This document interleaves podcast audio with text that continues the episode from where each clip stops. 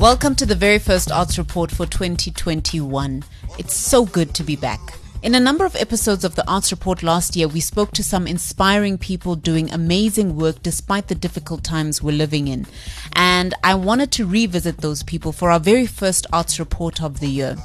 I'll start with a lady named Dahlia Maubane. She is a photographer, if you remember, and last year she was in the works of carrying out a project called Meals on Wheels, which focused on creating and curating care packages for specifically street hairstylists in the Joburg CBD. Then I wanted to go and photograph. I, I still saw women like street hairstylists um, still operating and yeah, I mean, I think for me, when I spoke to one of them, it was just that they don't have any other choice, you know, they'd like rather risk it all. I mean, but they were creative, you know, they were not just out in the open, you know, they created like barricades with boxes and stuff. So, and they hid away from like, um, security or, or maybe JMPD, you know, so I mean, that, I, I mean, it showed how resilient they are and how, you know, they had to actually um, earn a living. Dahlia says many of the women have had to become creative with how they do business.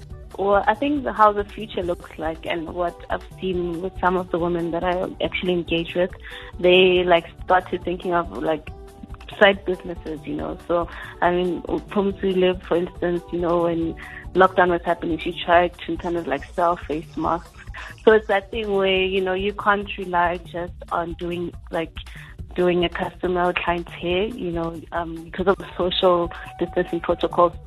Also, like selling wigs is also quite a popular one, where even like you know, um, like it's not about just doing hair on the street, but you like set up like a table, makeshift table, and you just display your wigs for everyone to like you know sell that. So it's also I, I think what I've seen is that the women are quite creative in that sense where you know they understand that you can't have one stream of income.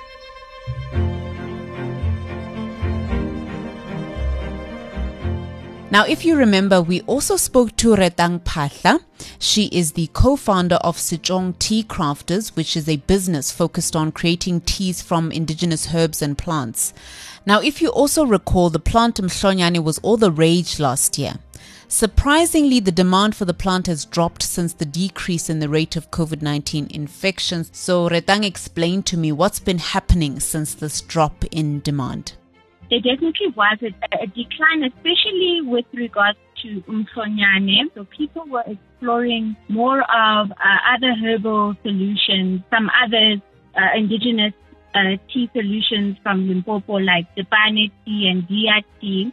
So people were actually um, more interested in those and and not specifically for the reasons of COVID, but um, more for um, detox, you know, for hormonal issues, you know, general health issues. But I, I think again that um, you know we have a habit of just being reactive instead of um, being preventative and constantly looking after ourselves and our bodies um, so that when, you know, issues like this come up and maybe more pandemics come up in the future or even stronger strains, we're always prepared and we're constantly looking after ourselves.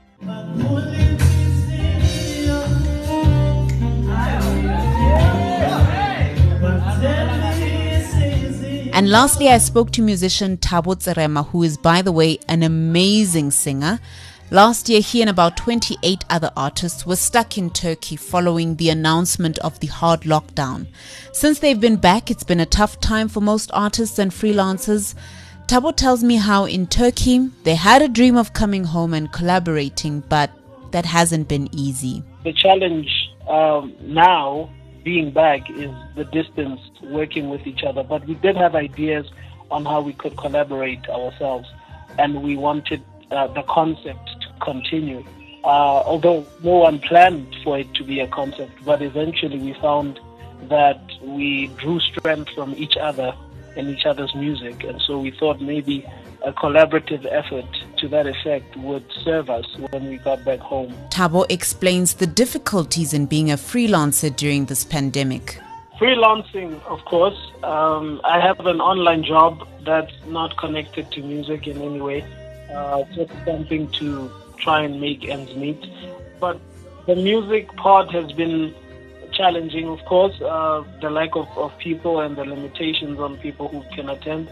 But um, I've, I've done a lot more studio work than I've done live music. So I'm just hoping that the songs that I've been working on will, uh, you know, become something uh, major next year. Yeah, I think that that's really the best we can do for now is just create stuff for when things are, are much better. For the Arts Report on Midday Joy, I'm Katleho Sekhotho.